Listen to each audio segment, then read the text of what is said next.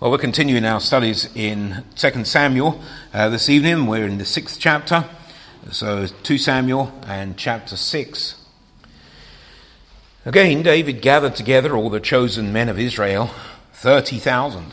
And David arose and went with all the people that were with him from Baale of Judah to bring up from thence the ark of God, whose name is called by the name of the Lord of hosts, that dwelleth between the cherubim. And they set the ark of God upon a new cart and brought it out of the house of Abinadab that was in Gibeah. And Uzzah and Ahio, the sons of Abinadab, drave the new cart. And they brought it out of the house of Abinadab, which was at Gibeah, accompanying the ark of God. And Ahio went before the ark. And David and all the house of Israel played before the Lord on all manner of instruments made of fir wood even on harps and on psalteries and on timbrels and on cornets and on cymbals. And when they came to Nachon, thre- Nachon's thresh- threshing floor, Uzzah put forth his hand to the ark of God and took hold of it, for the oxen shook it. The anger of the Lord was kindled against Uzzah, and God smote him there for his error, and there he died by the ark of God. And David was displeased because the Lord had made a breach upon Uzzah, and he called the name of the place Peretz Uzzah to this day. And David was afraid of the Lord that day, and said, How shall the ark of the Lord come to me? So David would not remove the ark of the Lord unto him into the city of David, but David carried it aside into the house of Obed Edom the Gittite. And the ark of the Lord continued in the house of Obed Edom the Gittite three months. And the Lord blessed Obed Edom and all his household. And it was told King David, saying, The Lord hath blessed the house of Obed Edom and all that pertaineth unto him because of the ark of God. So David went and brought up the ark of God from the house of Obed Edom into the city of David with gladness. And it was so that when they bear the ark of the Lord, they that bear the ark of the Lord had gone six paces, he sacrificed oxen and fatlings. And David danced before the Lord with all his might. And David was girded with a linen or ephod. So David and all the house of Israel brought up the ark, and the ark of the Lord came into the city of David.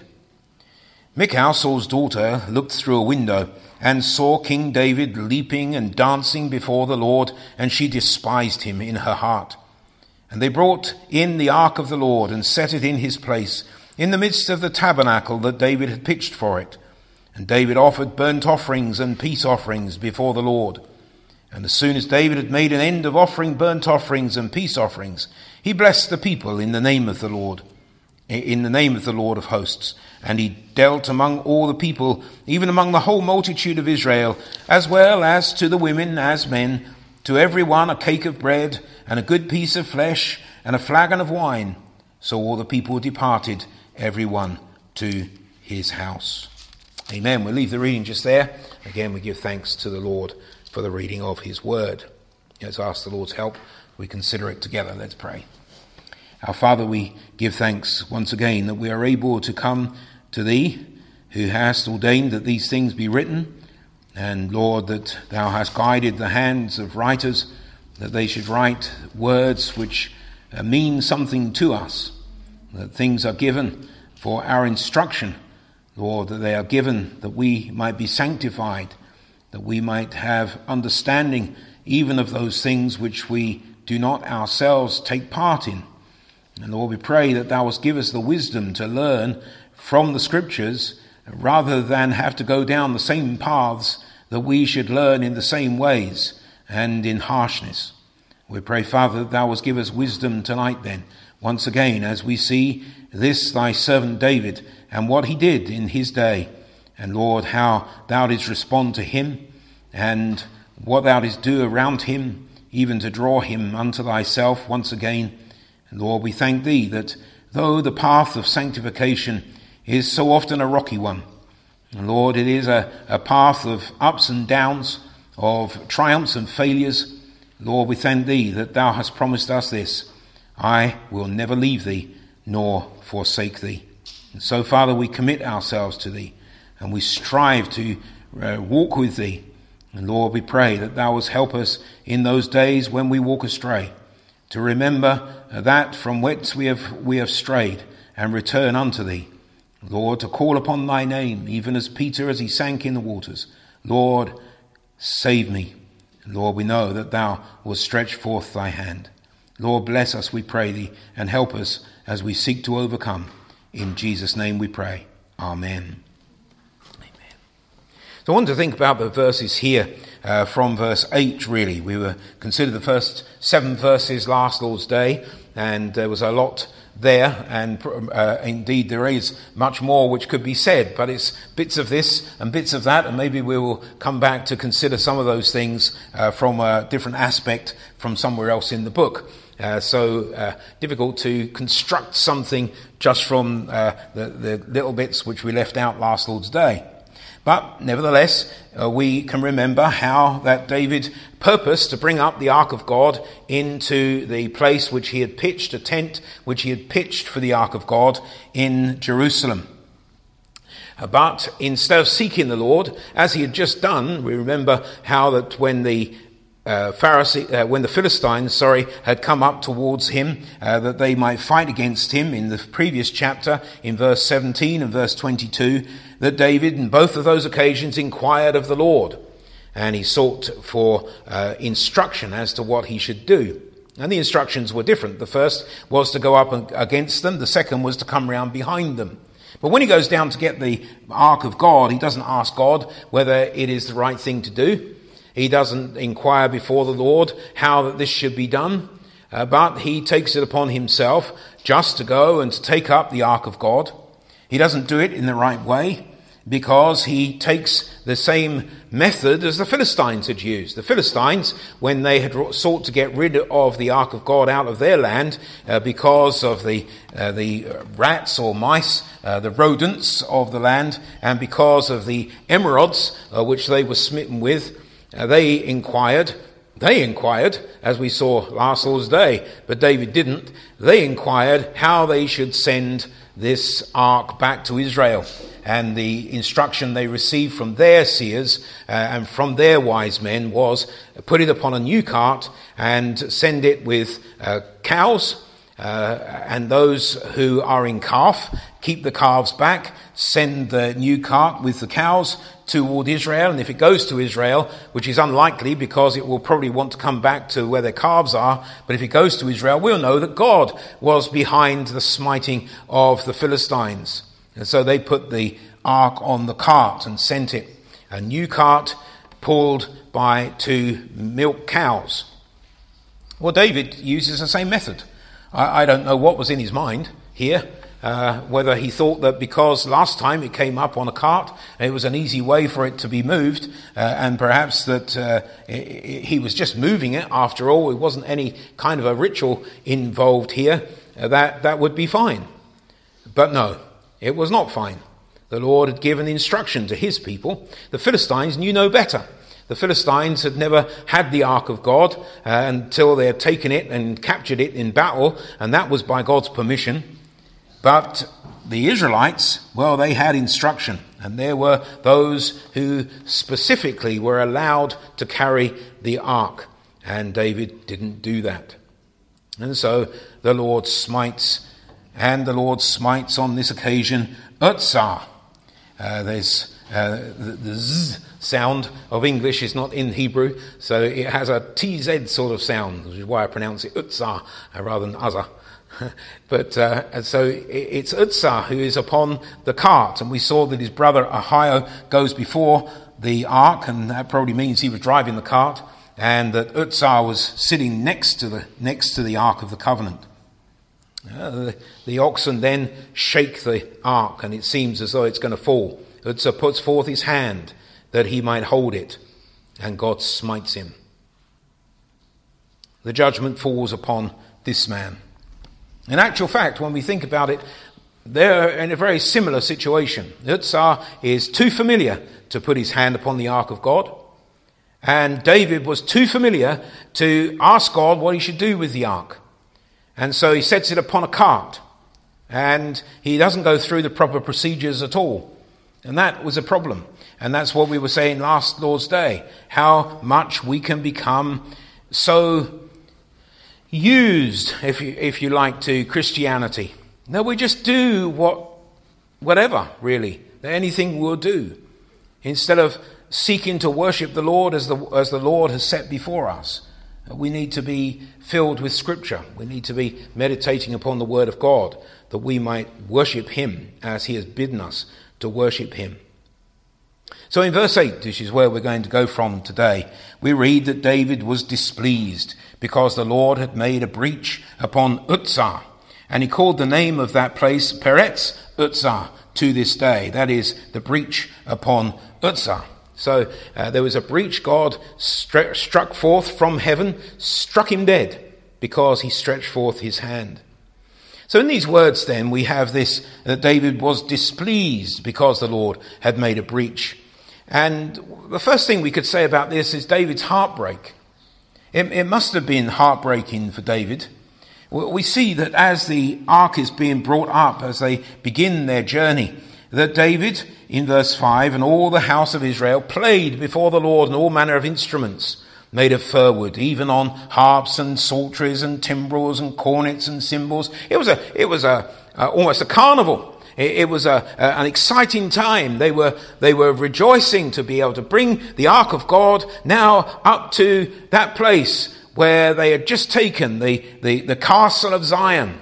And Jerusalem, which wasn't built as it, as it was later on, uh, we know that the, the floor of Araunah was still a threshing floor, and that's where the temple was built later on, after David's time.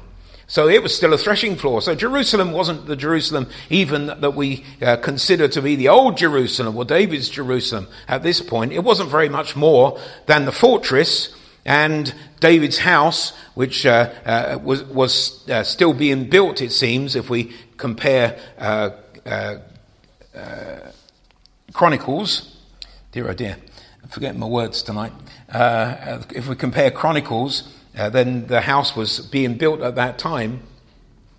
But here we find that it is coming up to that place which David now has taken, the castle. It is coming up to the tent which he has pitched for it. And that is his purpose to bring it.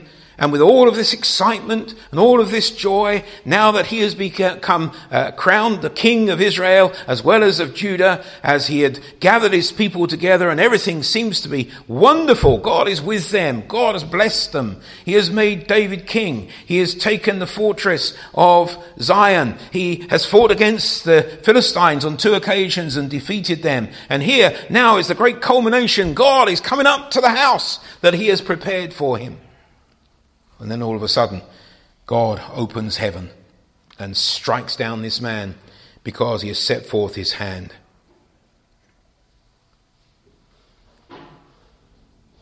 We know that the scripture says that David was a man after God's own heart, and we see sometimes in David's life the heart of David. On one occasion in First Chronicles chapter 11 and verse 17, you might remember this time that David longed and said, Oh, that one would give me drink of the water of the well of Bethlehem that is at the gate. And the three brake through the host of the Philistines and drew water out of the well of Bethlehem that was by the gate and took it and brought it to David. But David would not drink of it, but poured it out to the Lord and said, My God forbid it me that I should do this thing. Shall I drink the blood of these men that have put their lives in jeopardy? For with the jeopardy of their lives they brought it. Therefore he would not drink it. These things did these three mightiest. speaking now of how they broke through the Philistines just to get a drink of water for David. But David refused to take it because he recognizes they could have been killed just to get him a, a drink of water. They put their lives in, je- in jeopardy. And so he pours it out uh, as, uh, as an offering to the Lord because the Lord had spared their lives and the lives of men belong unto the Lord. And this is the heart of David. David does not want to see anybody slain. He doesn't want to see uh, death and destruction. Of course, he has been in many wars. He's had to fight in wars. But nevertheless, his heart, uh, as a person before the Lord, is one with a lot of compassion in it. And now Uzzah is dead. And Uzzah is dead because David didn't ask the Lord what he should do. And suggest to you that sometimes the, the greater problem for us isn't the judgment which might come upon us because of our folly, but the judgment that comes upon others because of our folly. If only we would think first. Think of situations where children are, are lost to the gospel because their parents never taught them anything about the gospel, because they never really applied any uh, of the situations of the scriptures to the situations that the children were going through. I always felt it as a, as a parent when my children uh, were taught things in school to go through those things and say, well, this is what the scripture says. I don't treat my children in those days as being Christians because until they know the Lord, they're not Christians. But nevertheless, the problems and the troubles of this world, we need to instruct them what does the scripture say? And is the scripture right? Does, does, does what God say really apply better than what men say? And here the problem was that David didn't seek the Lord, and it's Uzzah who suffers for it. And David is displeased, he is heartbroken that this poor man, this man, indeed, as we saw last Lord's Day, uh, who is probably the Eleazar, Uzzah, and Azar being very closely associated. The, he is probably the same man who received the ark when it came up uh, from the men of Jabesh Gilead and was taken there. And it was probably the same man. He had had the ark of God in his house for 20 years and he had become familiar with it, too familiar with it as it happens. And he had given his life to caring for the ark, and now he has given his life because David has not paid attention to the details. What a heartbreak for him. What a displeasure. David was displeased because the Lord had made a breach upon Uzzah. And he called the name of the place. He sets a memorial, calls the name of the place, Peretz Etzah, unto this day. Whoever was writing these, these things down, the chronicler who writes down these words, possibly Solomon, some think, who write down the history of David, he says, I'm to this day, the same place is called Peretz Etzah. So much was David's displeasure. And then also, of course, in David's displeasure, we have to recognize his humiliation. Here is a man who really was getting above himself, wasn't he? It was God who had kept him alive all these years. It was God who had sent Samuel to anoint him when he was a, young lad out in the fields. Ruddy of face, we said at the time, probably uh, not able to grow a beard at, uh, at, that point. So we're not sure exactly how old he was, but uh, that seems to be what is being said to us in those words. God anointed him and he goes into the palace and he plays for King Saul and then Saul seeks to slay him and he fights against the, the, the great Philistine, Goliath of Gath. He fights in many battles and, and Saul sends forth his armies to hunt him down and to slay him like a bird upon the mountains. And God has kept him through all of these things. And then the time comes and when David uh, and Saul is dead and David goes to Hebron and we find that Abner comes to him and says, well, I will bring all Israel to you. And Abner dies, but still the people come. Still they desire David to be their king because it was God's purpose. God had been with him all of this time. And we read in chapter 5 and verse 4 David was 30 years old when he began to reign, and he reigned 40 years. So here he is, God has made him king. And then here is this stronghold of Zion, so close to Moriah, where Abraham had gone to sacrifice Isaac, just on that same hill or on the sides of that same hill. And he seeks to take it. There is something about Zion even then. Perhaps there is some reference there to Melchizedek and uh, the king of Salem. Who can tell? But nevertheless, David desires to take this fortress, the, the, the, fortress of the Jebusites. The Jebusites say we can hold this fortress with the, with the blind and with the lame. David say, t- says to his men, whoever takes it, I will make him captain. And Joab takes it.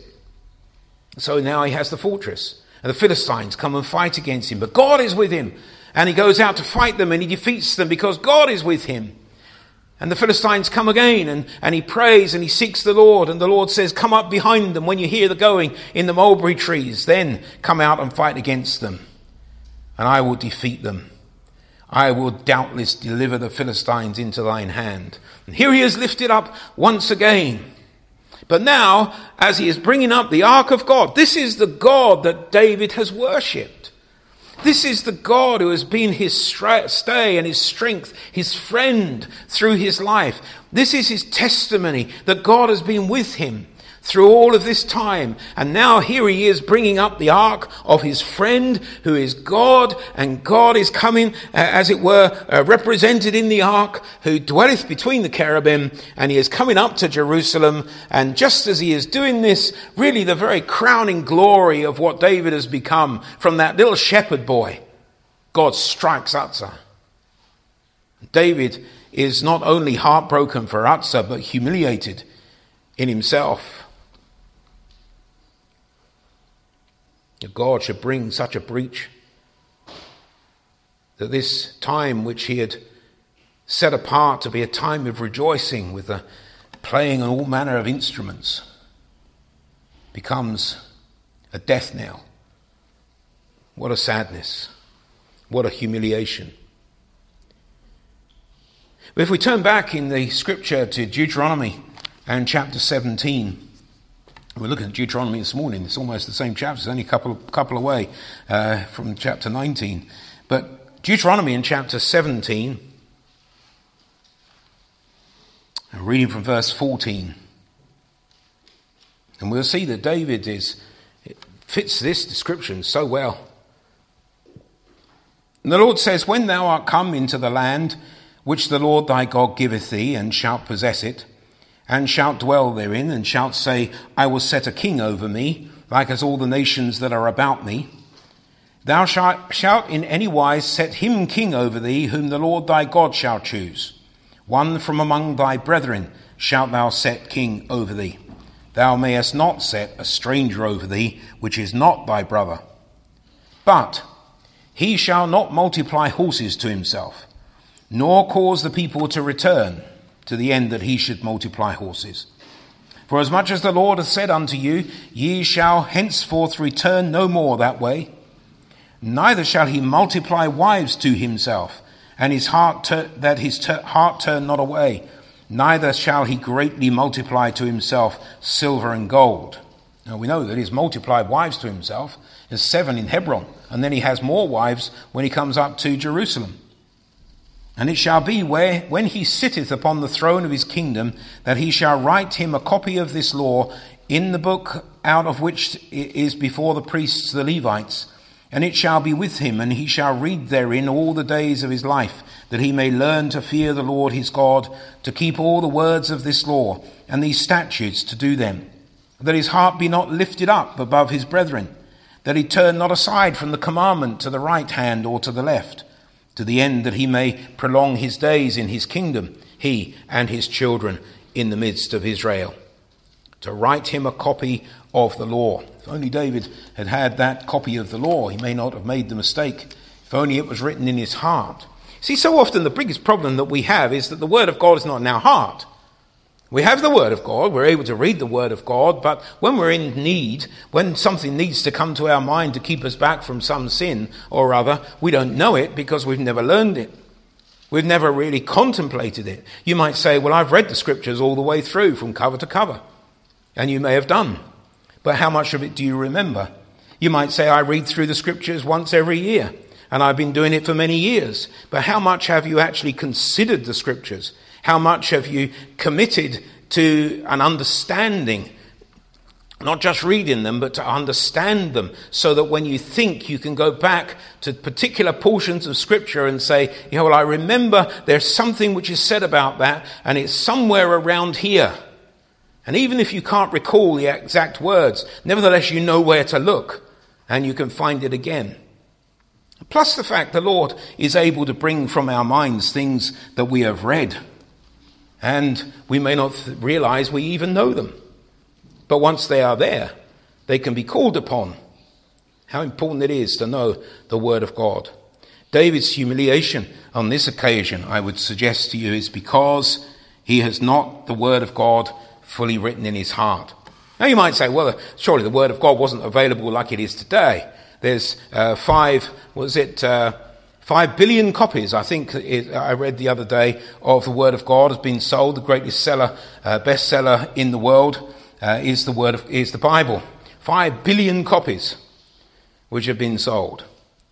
So the Word of God is everywhere today. But here, when we consider David's time, everything had to be handwritten.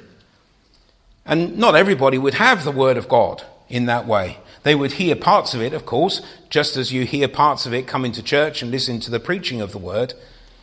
And so they would listen to the priests and they would listen to the preachers uh, who would say things from the Word of God. But David had this, this peculiar blessing that he, in particular, would have a copy of the law because he was the king and he needed to know it. But it seems he didn't know it at that point. And so the error comes and the humiliation is upon him and the heartbreak also. We see then also David's dread in verse 9. We read there, and David was afraid of the Lord that day and said, How shall the ark of the Lord come to me? And this goes with uh, the same situation, doesn't it? Now he's afraid of God. He'd never been afraid of God.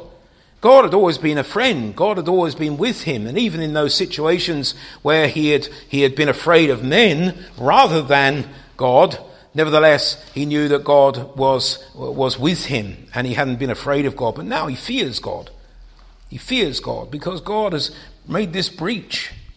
Because God has smitten the man and it was all under David's auspices. So this is a, a, a terrible sadness. And we see here then David's shame, a continuation really of that thought of his humiliation, but his shame is keeping him back now from God. He says, How can the ark of God come to me? And I don't know what you've recognized in your life, but I've certainly recognized it in mine. When there is sin, when there is some error, when there is some failing in my life, I find it really hard to go back to the Lord and pray. There was a, something written in, uh, I had a, an autograph book when I was a, a, a boy, uh, about eight or something. Um, we were back in Zoar in those days in Hounslow, and the old deacons were there. And I had heard that people would get people's uh, signatures written in their Bibles and the like. And I had this autograph book, so I went to the deacons and I said, Can you put, uh, give me your autograph? Can you write in my book? and so one of them wrote in there, uh, this, uh, that he signed it and he said, This book will keep you from sin, sin will keep you from this book. And he said to me, and I still remember him saying, It's not really for an autograph book. Normally you would write that in, in the Bible, in the back of a Bible, because the book is the Bible. And he explained that to me, and I still remember it, which is quite amazing because I don't remember much. But I was just thinking, really, here, the situation uh, which we could uh, adapt that little saying Prayer will keep you from sin, and sin will keep you from prayer. And it does, it, it, holds us back. We feel embarrassed to go before the Lord. Particularly if we've sinned that sin before. And perhaps we have said, and we were thinking just last Lord's Day about taking vows before God that we ought not to swear by heaven or by earth or by Jerusalem or by the hairs of our head. That we, that we ought not to swear because we cannot be certain of what we are saying. And perhaps we have said before the Lord, Lord, I am not going to do this particular thing ever again. And we find that we have done it again because perhaps in the heat of the moment, or perhaps in a moment of weakness, or perhaps because we haven't been before the Lord in prayer and we, we haven't been following uh, that discipline that we need to put ourselves under, that we have been, grown, grown more and more worldly. And then we feel, how can I go back to the Lord? I promised the Lord I would never do that again, and now I've done it again, and uh, well, I don't know what to say to him. I don't know what to say to him. And we can work through, if we know the scriptures, we can work through the scriptures and we find that God gives this testimony to us that if one sin against us 70 times 7, that we should forgive them if they come back in repentance. And the Lord is greater than men. So never think that because you have failed that you cannot go to the Lord in prayer. Go to the Lord in prayer. The most important thing of ever. That if we continue to fail in some sin, that we make it a matter of prayer. And we say to the Lord, Lord, I failed again. I need strength. I need more strength. Then instead of giving up and, and feeling our weakness to such an extent that we're never going to overcome this, that we should more the more double down with the Lord and say, Lord, I really need more strength than this. How can I overcome? David's shame now is upon him, and he's afraid of the Lord. And he says, How shall the ark of the Lord come to me? What he really needs is the ark of the Lord. What he really needs is the mercy seat which is upon the ark of the Lord, where God dwells between the cherubim. But he's afraid to bring the ark of the Lord into his house. And he is cut off, so to speak, from the Lord. We find also his sheepishness. I use the word advisedly because it's a funny word to use in a sermon, really, but all we like sheep have gone astray. And here, David is really quite sheepish about what he should do. How, how, how can the ark of the Lord come up to me? So David would not remove the ark of the Lord unto him into the city of David, but David carried it aside into the house of Obed Edom the Gittite. So he is taken with doubt now. Maybe it's not God's will for the ark to go up to Jerusalem. David, as we have already mentioned, takes Jerusalem, but he doesn't seek God's face concerning the taking of Jerusalem. It seems to me, in, in thinking about this, that, that David is perhaps thinking, I'll take Jerusalem for the Lord. I will take it, so to speak, as a gift to the Lord. I, I, won't go to the Lord about it, but I will take Jerusalem, and it will be the city of David, and it will be the city of the Lord. I, I will do that for the Lord. When it comes to the Philistines attacking him, he says, I need help now. I've helped the Lord by taking Jerusalem, and now I need help, and so I'll ask the Lord, and the Lord will help me. And the Lord just does help him on those two occasions. And then there's no prayer once again to bring up the ark. And it seems again that, that David is uh, continuing this kind of a quest to bring the Lord up to Jerusalem. And he's kind of doing it for the Lord. He's not seeking the Lord, but he's doing it for the Lord. And he is, he is overstepping what his, his circumstances are. And now he's not sure what to do because maybe the Lord doesn't want to go up to Jerusalem. How would he know? He never asked. He didn't seek his face. He didn't call upon him. He had fought the Philistines, but that was at the command of the Lord. And now he's seeking to bring up the ark without prayer. And he's afraid to pray. He's afraid to go before the ark. And says, How can this come up to me? Now he's in a situation. And we can be in a similar situation, can't we, where we're afraid to pray, uh, we don't know what to do. We've got ourselves into a, into a cul-de-sac, so to speak, and we don't know quite how to get out of this or what we should do. And David doesn't, it seems, go and pray. And we can be in a situation like that so easily. And it's a downward, downward spiral from there. So, in David's sheepishness, then, as he has gone astray from the presence of the Lord, he recognizes, first of all, that he is now in doubt, and then also he is in danger. What if the Lord strikes him down next? What if he sends somebody else in and they're struck down next? What should he do? Where, where do we go from here? We find that he turns the ark in there in verse, uh, verse 10 and carried it aside into the house of Obed Edom the Gittite. Well, Obed Edom is another Levite, so we're still in the, in the city of the Levites. It's a Levite city, this, and so there are lots of Levites round about him. Um, also was a Levite, and this man also, Obed Edom, is, uh, uh, is a Levite. And it says that he was a Gittite. Well, a Gittite is someone from Gath. Uh, we have some uh, thought here, well, how can he be somebody from Gath? He's a Levite, and Gath belonged to belonged to the Philistines. Goliath of Gath. There was another Gath, and some suggest in their commentaries that this was Gath Rimmon, which, was a, which was a place where the Levites were. But there's something else which uh, we find from this word Gath. The word Gath means the wine press. The wine press. And, uh, and where was, where was Uzzah killed? Verse 6 And when they came to Nachon's threshing floor, this is the place where these things are done. This is a place of, of uh, work. And perhaps the wine press was there too. Maybe this man was not a Gittite in the fact that he comes from Gath, but a Gittite in the fact that he was a man who was from the wine press. Uh, we, we think of these things, I think of these things because the threshing floor, we read of, of the Lord Jesus coming with the fan in his hand, that he would thresh the people, that he would separate the chaff from the wheat. We read of the Lord coming up from, uh, from the wine press uh, with, his, with his apparel red because of the, the, the, the blood of the grapes. And so it's a place of judgment.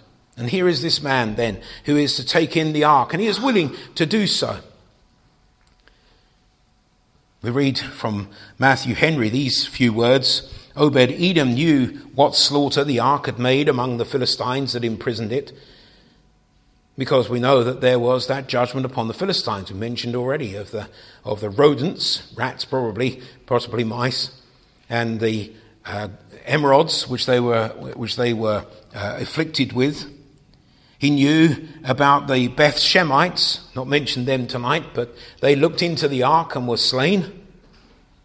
And he has seen now Uzzah struck dead for touching it, and perceived that David himself was afraid of meddling with it. Yet he cheerfully invites it to his own house and opens his doors to it without fear, knowing it was a savour of death unto death only to those that treated it ill. We read together earlier from 2, uh, 2 Corinthians in chapter 2, and how the Apostle Paul says that he is a, uh, that the preaching of the gospel, his service is a savour of death unto death to those who do not believe, and the savour of life unto life to those who accept the gospel. And here is this man, then Obed Edom, who takes in the ark of God, and he takes it in, and the Lord blesses him.